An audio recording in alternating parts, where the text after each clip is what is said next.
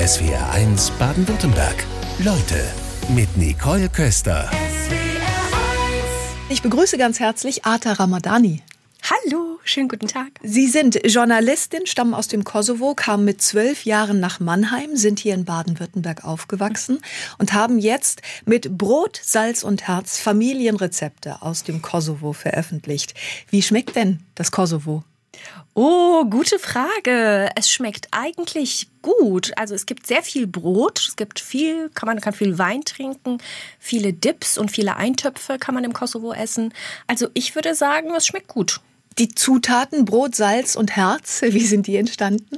Ähm, Brot, Salz und Herz ist ein altes Sprichwort der Albaner aus einer Zeit, als die Albaner nicht sehr viel hatten. Und äh, so heißt es, äh, wir haben zwar nicht viel, aber jedes Haus hat ein bisschen Brot, Salz und sehr viel Herz für die Gäste zur Verfügung. Und dieses Buch, und die Idee, das zu veröffentlichen, wenn man mit zwölf Jahren dann aus der Heimat rausgeht, wie sehr haben Sie diese Rezepte zu Hause vielleicht noch mitbekommen von den Eltern und wie ist dann dieses Projekt entstanden?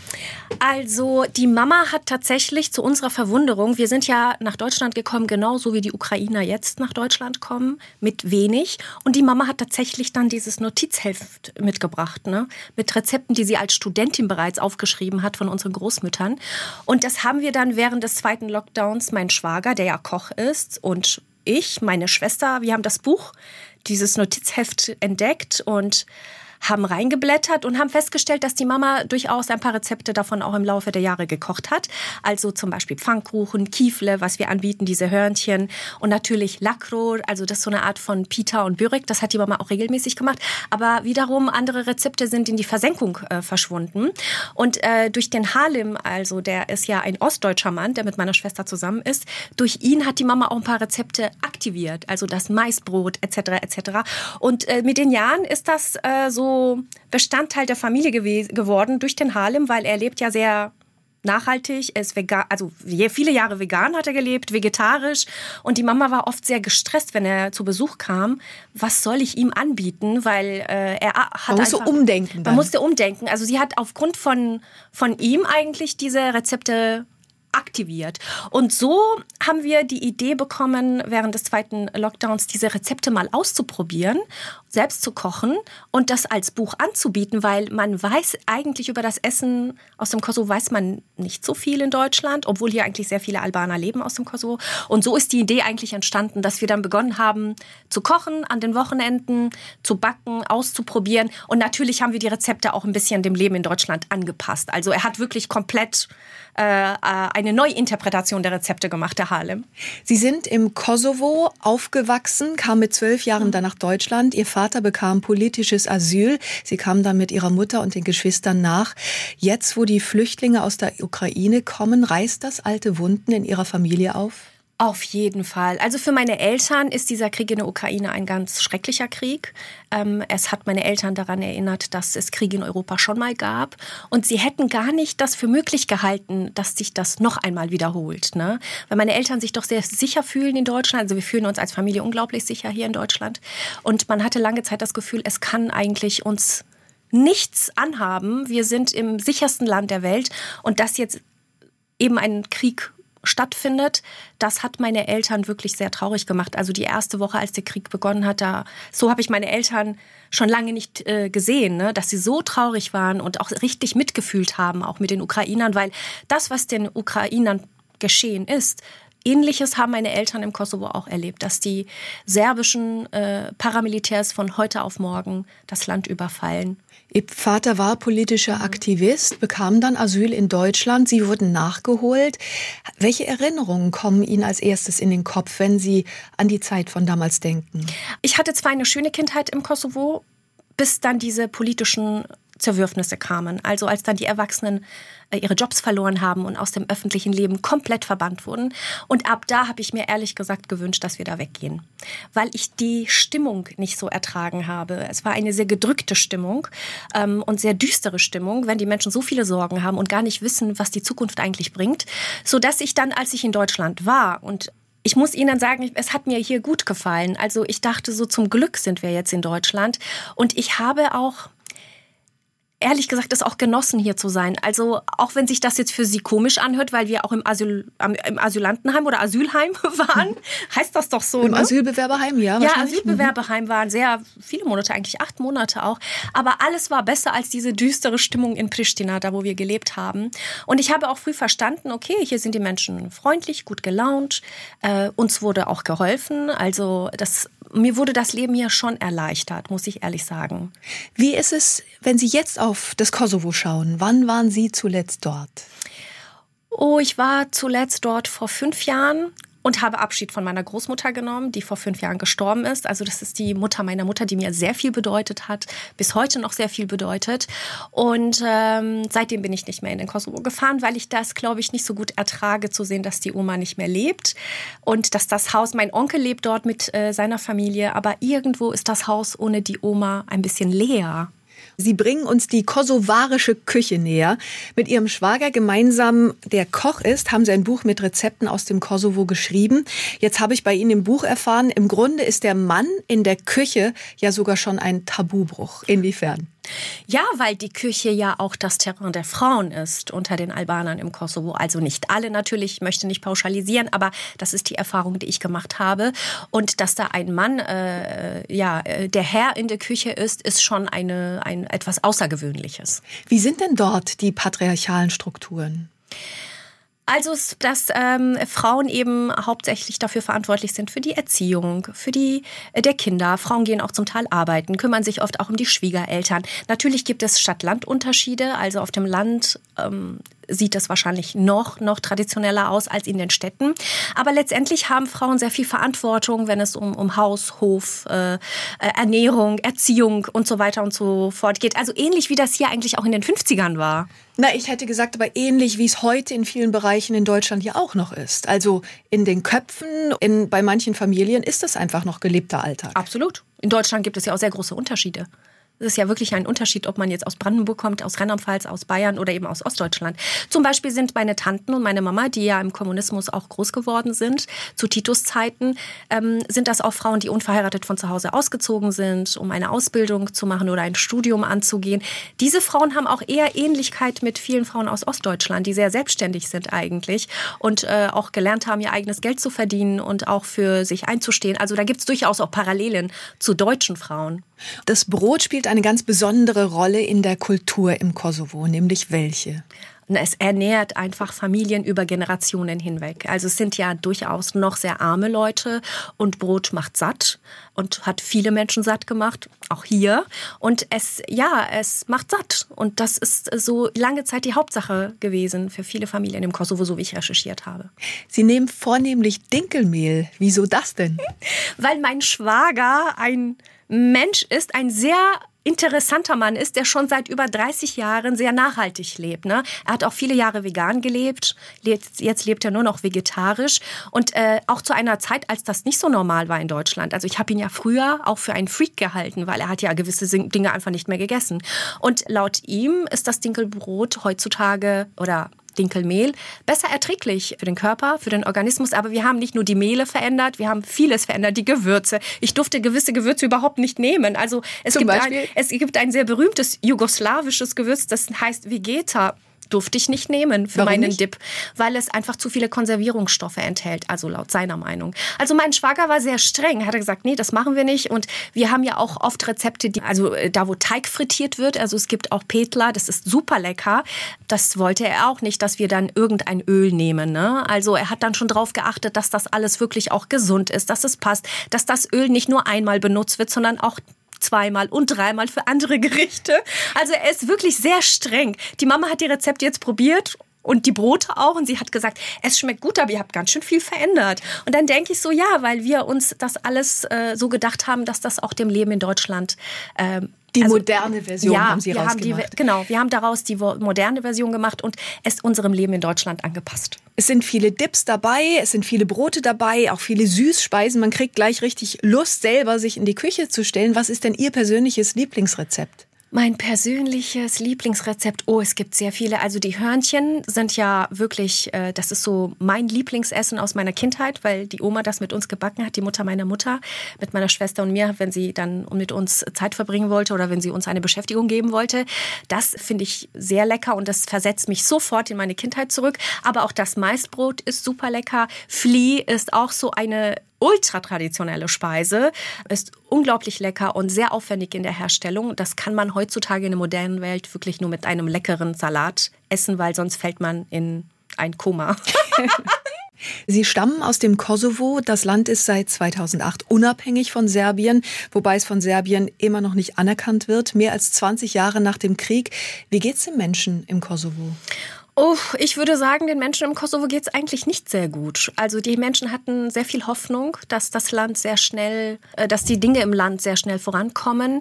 Und nach dem Krieg war auch eine große Euphorie zu spüren. Da habe ich auch viel Zeit verbracht nach dem Krieg. Es war auch sehr schön, muss ich ehrlich sagen. Und dann peu à peu haben sich die Dinge eigentlich zum Negativen entwickelt. Also die Korruption hat extrem zugenommen. Jetzt leider Gottes auch die Islamisierung in den letzten Jahren. Die Menschen würden am liebsten das Land verlassen, wenn ich ganz ehrlich bin. Also es gibt viele, die gerne nach Deutschland kommen möchten, um hier zu arbeiten. Es gibt dort wenig Arbeit, wenig Fortschritt, viel Enttäuschung eigentlich, dass die Menschen dort erlebt haben. Wo kommt die Enttäuschung her? Ich glaube, weil sie zu viel erwartet haben von den Politikern. Also sie haben zu hohe Ansprüche gehabt und zu viel erwartet und die Freiheit, die sie bekommen haben, die Menschen haben nicht verstanden, dass die Freiheit nicht umsonst ist, erstens. Und zweitens, dass man eigentlich gemeinsam das Land aufbauen muss. Also man kann nicht immer alles nur den Politikern überlassen, sondern jeder Einzelne muss Verantwortung tragen. Das bedeutet ja auch Demokratie. Und ich glaube, dass die Menschen einfach den Politikern ja alles fast überlassen haben. Und jetzt haben sie die Rechnung dafür. Das Kosovo hat aber jetzt eine Regierung bekommen mit Albin Kurti, die vielversprechend klingt. Also er hat es sich auf der, auf der Fahne geschrieben, ne? all diese Dinge anzugehen, die Korruption anzugehen und die Arbeitslosigkeit. Auch das Thema Frauen ist für Albin Kurti ja wichtig. Leute wie ich sind sehr hellhörig, weil ich sehr gespannt bin, was er tatsächlich dann auch umsetzen wird. Ja, er war Studentenführer, er war politischer Gefangener in Serbien und opponierte als linksradikaler Aktivist gegen das kosovarische Establishment. Die Frage ist, wie ist er einzuschätzen? Oh, Albin Kurti sehr schwer einzuschätzen. Also auf der einen Seite finde ich, ist das ein sehr progressiver Mann, ein weltgewandter Mann. Er hat auch eine norwegische Frau, also er musste auch sehr viel Kritik äh, aushalten, weil äh, man hat ihm alles Mögliche unterstellt. Ne? Ähm, und es ist auch ein Mann, der wirklich sehr beliebt ist im Kosovo, der Albin Kurti, aber auch ein Mann, der wirklich fies angegangen wird, auch von den eigenen Leuten im Parlament. Also er wurde auch schon übelst beschimpft und beleidigt, auch als Arbeiter Serbiens, weil er eben mit der Korruption aufräumen möchte, weil er eben wirklich für Demokratie steht und auch für Europa steht. Die wollen ja unbedingt in die EU aufgenommen werden. Aber ich finde, Albin Kurti ist irgendwo auch unberechenbar, wenn ich äh, diese Meinung haben darf. Ne?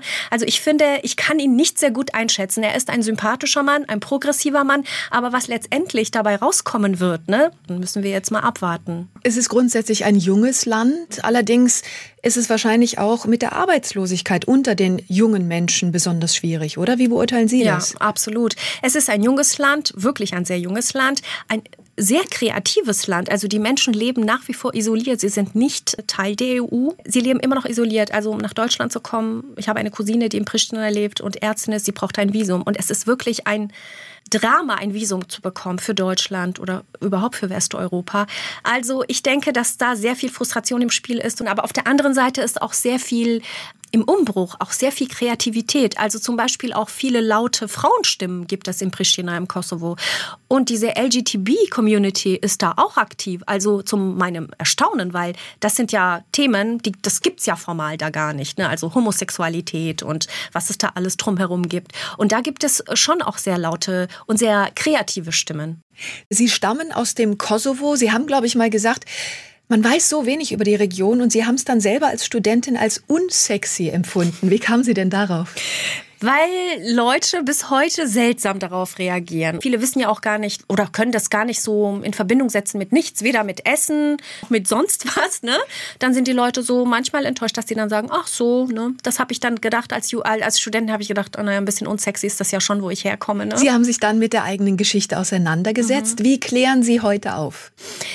Ich versuche ehrlich gesagt genauer hinzugucken. Also das eine ist, was ich zu Hause gehört habe und gelesen habe oder was mir meine Eltern erzählt haben und das andere ist, was ich selbst recherchiere und was ich selbst auch herausfinde. Und es gibt mittlerweile tolle Literatur auch von Oliver Jens Schmidt ist so ein Historiker, der mir sehr geholfen hat, meine eigene Geschichte oder meine eigene Herkunft besser zu verstehen. Robert Elsie ist auch so jemand, der sehr viel über die Albaner geschrieben hat. Ich habe ein Interesse daran, auch wirklich gute Informationen zu finden, die frei von Legenden sind, die auch gerne erzählt werden in den Familien. Und so möchte ich mir einfach mein eigenes Bild geben und so möchte ich das auch weitergeben an, an andere, indem ich eben schreibe. Das ist so mein Ziel und oder ab und zu einen Beitrag mache, eine Doku mache. Aber mir ist das schon wichtig, genauer hinzugucken und auch so ein bisschen wertefrei sich das anzugucken, auch so frei von Emotionen, um einfach einfach ein, ein klares Bild abzuzeichnen. Jetzt ist dieser Krieg mehr als 20 Jahre her und dennoch in den Köpfen ganz fest verankert und viele Menschen sind auch heute noch traumatisiert. Was brauchen die Menschen, um dieses Trauma aufzuarbeiten? Die serbische Politik müsste sich eigentlich auch entschuldigen bei den Albanern und bei den Bosniern für das, was sie getan haben und den Menschen das Gefühl geben, sie werden verstanden und sie werden gesehen und es stimmt auch, was sie da erzählen, weil oft hat man ja auch das Gefühl, es stimmt nicht. Also die, die Gerade der Genozid in Srebrenica wird teilweise immer noch geleugnet ja. und angezweifelt, dass er überhaupt passiert ja, ist. Ja, und das ist schlimm für die Leute. Das ist wirklich grauenhaft für die Leute, die das erlebt haben, für die Familien, die das erlebt haben. Die Bosnier haben auch nach wie vor sehr viele Probleme, auch mit, mit, mit der serbischen Politik. Das ist wirklich grausam. Da kenne ich mich leider nicht so gut aus. Aber ich denke, es müsste sich schon jemand hinstellen und sich entschuldigen für all das, was passiert ist, um einfach um Vergebung bitten. Aber ich weiß nicht, ob, das, ob ich das jemals erleben werde, weil diese Nationalisten sind so voller Hass auch, ne? Und schauen auch zum Teil nach wie vor herab auf die Bosnier und auf die Albaner. Und äh, ich denke, solange da nicht irgendwie einer aufsteht, auch in der serbischen Politik. Ne? Einer sagt, Moment mal, das ist nicht richtig so, wir sollten uns entschuldigen, wir sollten nach vorne schauen, weil es ist ja für die Serben auch gut, wenn es da jemanden gibt, der endlich damit aufräumt. Die sind auch müde, aber es muss einer aufstehen, es muss einer sagen, wir müssen nach vorne schauen, wir entschuldigen uns und so weiter und so fort. Wie ist das in der jungen Generation? Ist der Hass genauso groß wie in der älteren Generation, die das alles miterlebt haben? Oh, das kann ich nicht so beurteilen. Also ich sehe es nicht, kann ich nicht so beurteilen, muss ich Ihnen ehrlich sagen. Ich meine, wissen Sie, die Familie meines Vaters hat auch sehr viel Leid erfahren durch die serbische Politik, aber meine Eltern haben nie Hass gelehrt zu Hause. Also sie haben auch immer gesagt, es ist, wenn, dann die serbische Politik, die, die harte serbische Politik, weil da gibt es Geschichten. Da sitzen wir beide noch bis morgen früh hier, wenn ich Ihnen all das erzählen würde, was die Menschen erlebt haben. Aber die jüngeren Generationen, das kann ich gar nicht so beurteilen, ob da noch sehr viel Hass ist. Ich glaube, es ist noch sehr viel Angst vor den Serben im Kosovo. Also sehr viel Angst und sehr viel ähm, auch Vorsicht, ne? weil es kann ja auch jederzeit passieren, dass der Vucic und seine Truppen da einmarschieren. Das ist gar nicht so unrealistisch. Also die Ängste meiner Tante in Pristina sind gar nicht so unrealistisch.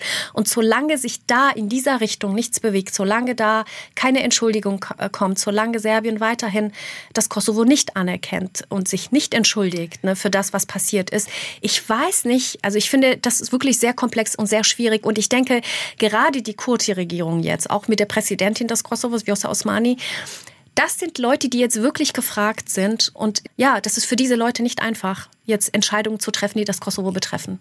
Sie stammen aus dem Kosovo. Pristina ist die Hauptstadt des Kosovo. Was ist denn so typisch kosovarisch? Oh, typisch kosovarisch. Oh mein Gott, gute Frage. Also ich glaube, die Menschen sind dort sehr feierlustig. Man kann in Pristina ganz gut feiern, habe ich auch selbst gemacht. Man kann gut essen, man kann ganz gut äh, Wein trinken und man kann auch gut shoppen. Ähm, das ist typisch kosovarisch. Aber also typisch kosovarisch aus meiner Perspektive. Ne?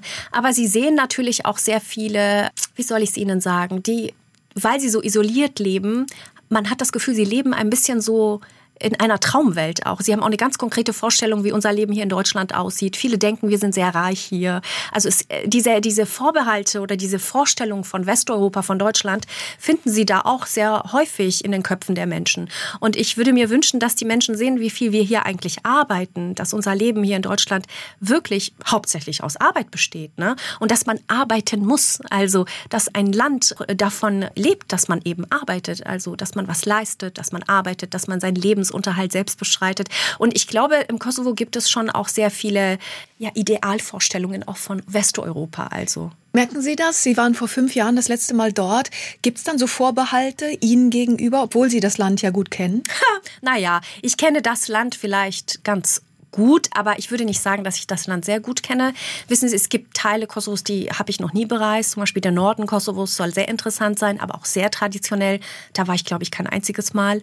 Ähm, Vorbehalte mir gegenüber, natürlich gibt es die. Also Leute wie ich heißen ja auch Schatzis im Kosovo. Bedeutet? Ist eigentlich eine Abwertung von, von Leuten, die aus der Diaspora kommen und mit Geld protzen und mit dicken Autos protzen. Und dann bin ich ja auch eine Frau, die auch ganz klar zu Deutschland steht, zu unseren westeuropäischen Werten steht. Ich bin ja auch eine deutsche Journalistin. Ich glaube, dass es da auch durchaus Menschen gibt, die mich auch sehr kritisch betrachten. Also die dann sagen, ja, was will die denn hier? Was will sie denn uns hier auch zeigen? Ich habe ja auch zwei, dreimal dort gearbeitet und auch Berichte gemacht äh, für die Kulturzeit über das Kosovo. Ich habe schon gemerkt, dass die Leute dann auch äh, mich mit besonderen Augen auch angeschaut haben. So die Deutsche oder eine, die aus Deutschland ist, die jetzt denkt, die gehört zu der besseren Welt, will jetzt Berichte über uns machen. Also das hat man mir schon auch vermittelt in Pristina. Es klingt so, als säße da einer Enttäuschung ganz tief. Ist ja, das so? Ja, ist so, dass die Menschen einfach sehr enttäuscht sind, dass sie nicht teilhaben können an der großen Welt. Ne? Und dass sie auch abgeschnitten sind. Und letztendlich haben die Albaner auch sehr viel Diskriminierung erfahren durch die serbische Politik, aber sie erfahren jetzt auch sehr viel Diskriminierung eben durch die EU, weil sie nicht in die EU aufgenommen werden und weil man sie auch nicht für Europäer hält. Also die wenigsten wissen ja, dass die Albaner zum Beispiel ein sehr altes europäisches Volk sind, ne, mit einer alten Sprache, mit einer alten Kultur, aber das enttäuscht die Leute auch, dass man das hier nicht so gut war, dass man nicht so gut Bescheid weiß über die Albaner und dass man sie so abstellt. So. Was möchten Sie anderen Menschen, die in anderen Ländern eine Heimat gefunden haben, so wie Sie hier in Deutschland, was möchten Sie denen mitgeben? Oh, vieles. Dass vieles möglich ist, dass man selbst aktiv werden muss, dass man die Sprache sehr gut lernen sollte, dass man sich für dieses Land interessieren sollte, dass dieses Land eigentlich, wo wir leben, ein tolles Land ist. Es bietet viele Möglichkeiten ähm, und dass man eigentlich ähm, wachsam offen, neugierig durchs Leben gehen sollte. Das würde ich sehr gerne Menschen mitgeben. Ja, das war es, glaube ich. Wenn Sie die Menschen beobachten, die aktuell ankommen hier in Deutschland, haben die ähnliche Situationen wie Sie damals? Lässt sich das vergleichen? Haben die die gleichen Startmöglichkeiten? Oh Gott, das weiß ich gar nicht, Frau Köster, ob Sie die, ob Sie ähnliche Startmöglichkeiten haben. Ich war damals Kind, ich war zwölf Jahre alt. Ich weiß nur, dass meine Eltern es damals nicht leicht gehabt haben. Also sie haben zwar Deutsch gelernt. Der Papa war ja vor uns hier. Er sprach dann schon auch gut Deutsch. Aber es war schon sehr mühsam, einen Deutschkurs zu bekommen. Es war mühsam, die Universitätsabschlüsse hier anerkannt zu bekommen. Äh, man musste schon dahinter sein. Ich glaube, jetzt hat sich ein bisschen was getan in dieser Richtung. Also jetzt werden, glaube ich, Abschlüsse eher an, anerkannt. Zeugnisse und so weiter und so fort. Und das kann ja nur uns allen dienen. Aber ich glaube, dass das damals, als wir nach Deutschland kamen, es war schon schwieriger für ältere Menschen, für meine Eltern. Für mich selbst, muss ich Ihnen ehrlich sagen, ich war froh, dass wir in Deutschland waren. Ich mochte es hier, ich mochte die Supermärkte. Ich war total fasziniert, wie viel Angebote man hier hatte. Und in der Schule fand ich es auch nett. Alles, was mich nicht an diese düstere Stimmung in Pristina erinnert hat, hat mir gefallen. Es klingt so positiv bei Ihnen und auf der anderen Seite in den Zwischentönen ist rauszuhören, dass es dennoch für Ihre Familie nicht einfach war. Als was haben Ihre Eltern gearbeitet? Also es war überhaupt nicht einfach für meine Eltern. Meine Eltern gehören ja zu einer Generation von Albanern, die im ehemaligen Jugoslawien auch eine höhere Schulbildung bekommen haben. Also mein Vater hat in, Belgrad und Sarajevo studiert, meine Mama in der Hauptstadt, ne, Pristina. Sie ist auch unverheiratet von zu Hause ausgezogen. War auch nicht so typisch. Ne? Also es ist wirklich außergewöhnlich, die Biografie, die meine Eltern haben. Und als wir dann nach Deutschland kamen, mussten meine Eltern am Anfang äh, Putzjobs annehmen, weil sie nicht von Sozialhilfe leben wollten. Und so haben wir uns das Leben peu à peu aufgebaut. Und ich habe auch als Jugendliche verstanden, dass meine Eltern nicht sehr viel Geld haben, um mir meine Konzertkarten äh, zu, zu bezahlen oder meine Trips oder Kinokarten. Also ich habe schon relativ früh verstanden, dass ich selbst arbeiten muss, wenn ich diese Extras haben möchte und habe dann auch angefangen zu arbeiten. Aber meine Eltern haben mir etwas mitgegeben, äh, das kann man mit keinem Geld der Welt bezahlen. Also wirklich sehr viel Selbstvertrauen, Selbstbewusstsein und sie haben mich einfach so sein lassen, wie ich war. Also sie haben mir nichts ausgeredet. Ich wollte ja schon immer äh, Journalistin werden. Erst wollte ich zum Radio, dann zum Fernsehen. Sie haben mir das nie madig geredet. Also sie haben mich wirklich meinen Weg machen lassen und ich denke, denke, das ist für mich etwas Unbezahlbares. Ja, Sie strahlen das auch richtig aus. Was geben Sie anderen Menschen mit, die es jetzt vielleicht schwerer haben, wo die Eltern vielleicht gar nicht so die Chance hatten, das ihren Kindern mitzugeben? Wo gibt es Anlaufstellen? Haben Sie es bei anderen mitbekommen? Gab es Lehrer, die auch ja. hilfreich waren? Was sind Menschen, die wirklich auch noch gut unterstützen? Absolut. Lehrer sind äh, immer Bezugspersonen, die man fragen kann. Hoffe ich, dass man Lehrer fast alles fragen kann, weil heutzutage sind die Lehrer ja auch oft sehr überfordert. Aber es gibt auch viele Flüchtlingshelfer, Sozialarbeiter, also Leute, die uns damals auch geholfen haben, die einem Orientierung geben können. Ne? Und es gibt ja auch viele Angebote, Frau Köster, in Deutschland. Also es wirklich für, für Neuankömmlinge gibt es schon viele Angebote. Ich denke, die Menschen, die zu uns kommen, müssen die Sprache lernen, offen sein und die Angebote wahrnehmen. Aber wir auch, die Zivilgesellschaft muss auch offen sein, die Menschen aufzunehmen und sie nicht gleich in Schubladen zu packen. Und ich denke, da können zum Beispiel Lehrer eine, eine Anlaufstelle sein, Sozialarbeiter, Flüchtlingshelfer. Wir auch, Journalisten eigentlich auch. Man sollte sich sowieso, denke ich, gut vernetzen. Man sollte keine Scheu haben, Leute um Hilfe zu bitten, Leute zu fragen, sich irgendwo zu bewerben, einen Ausbildungsplatz zu suchen. Ich denke, man sollte keine Scheu davor haben. Man sollte mutig sein und das all das angehen. Ata Ramadani, Sie sind Journalistin, wurden ausgezeichnet für Ihren Fernsehbeitrag Schlau und trotzdem in Anführungszeichen nur Hauptschule. Um wen ging es da? Da ging es um eine Mutter, die äh, dafür gekämpft hat, dass ihr Sohn eine bessere Schulempfehlung bekommt. Und ihr Sohn hatte, glaube ich, einen Notendurchschnitt von 2,6 und wurde, also er hat eine Hauptschulempfehlung bekommen, wenn ich mich nicht irre. Und das wollte sie so nicht respektieren und akzeptieren und hat dafür gekämpft. Hat sie es geschafft? Und sie hat es geschafft, dass ihr Sohn dann auf die Realschule kommt. Und das war eine Mutter, muss ich Ihnen ehrlich sagen, das war auch wirklich in Anführungsstrichen eine einfache Frau. Aber sie hatte so viel Mutterliebe in sich, dass sie wirklich dann auch dafür gekämpft hat. Das war ein, äh, eine total beeindruckende Familie, die ich da gezeigt habe. Ja, dieser Beitrag wurde ausgezeichnet. In Deutschland entscheidet immer noch die Herkunft über den Bildungserfolg. Sie haben ja ganz schnell die deutsche Sprache gelernt. Und da stelle ich jetzt mal, Sie hatten wahrscheinlich dann auch ehrgeizige Eltern, die da mitgeholfen haben. Ja, also ich hatte schon sehr ehrgeizige, ich habe immer noch ehrgeizige Eltern, muss ich sagen. Ja, aber ich glaube, wenn man dann so aufwächst, ne, oder wenn man nach Deutschland kommt und wenn ihre Eltern ihnen sagen, das ist jetzt ein tolles Land, das ist jetzt unser Zuhause hier, ihr solltet Deutsch lernen. Also man hat mir schon dieses Land sehr schmackhaft gemacht, ne? Also, dass hier vieles möglich ist und dass man hier auch alles werden kann und dass das hier eine echte Demokratie ist. Also ich bin so aufgewachsen und da denke ich, dann geht man mit einem selbst, mit einem anderen Selbstbewusstsein äh, los, ne? Aber trotzdem, also ich wollte ja immer in diese Medienbranche arbeiten, da hatten meine Eltern auch keine Ahnung, wie das funktioniert, wie man sich da bewirbt. Also ich hatte keinerlei Kontakte, keinerlei Netzwerk. Das bin immer ich, die dann immer sich bewirbt, anruft, Klinken putzt, irgendwo jemanden findet, der vielleicht auch ein, ein Ohr für mich hat und für meine, für meine Belange. Ist bis heute übrigens auch so. Wenn ich Fragen habe oder mir unsicher bin, dann gibt's immer Leute, die ich um Rat fragen kann. Und ich denke, das ist es, glaube ich, das, was mir geholfen hat, aber das ist das, was ich auch zu Hause gelernt habe. Und das ist auch ehrlich gesagt etwas, was ich gerne auch Leuten mitgeben möchte auf dem Weg, dass man keine Scheu haben sollte, Fragen zu stellen. Sie haben ganz früh schon angefangen beim Radio in Schwetzingen damals, ja. bei Sunshine Live. Ja. Wie ist Ihr Wunsch entstanden? Das hat viel mit meiner Kindheit auch in Pristina zu tun. Also ich habe auch gesehen, dass Menschen, dass mein Vater und mein Onkel zum Beispiel auch Zeitungsausschnitte aufbewahrt haben. Ich habe auch gesehen, was es bedeutet, wenn Menschen eigentlich auch abgestellt werden, keine Informationen bekommen, wenn Menschen eigentlich auch überhaupt nicht wissen, was, was passiert, wie die Zukunft aussieht, wenn Menschen gar keine Infos bekommen, das ist wirklich schlimm, Frau Köster. Also das habe ich wirklich gesehen, selbst als wir im Kosovo gelebt haben. Und da habe ich gedacht, mein Gott, das muss, äh, das muss wichtig sein. Also Informationen sind genauso wichtig wie Wasser trinken und Essen und also wirklich auch gute und objektive Informationen.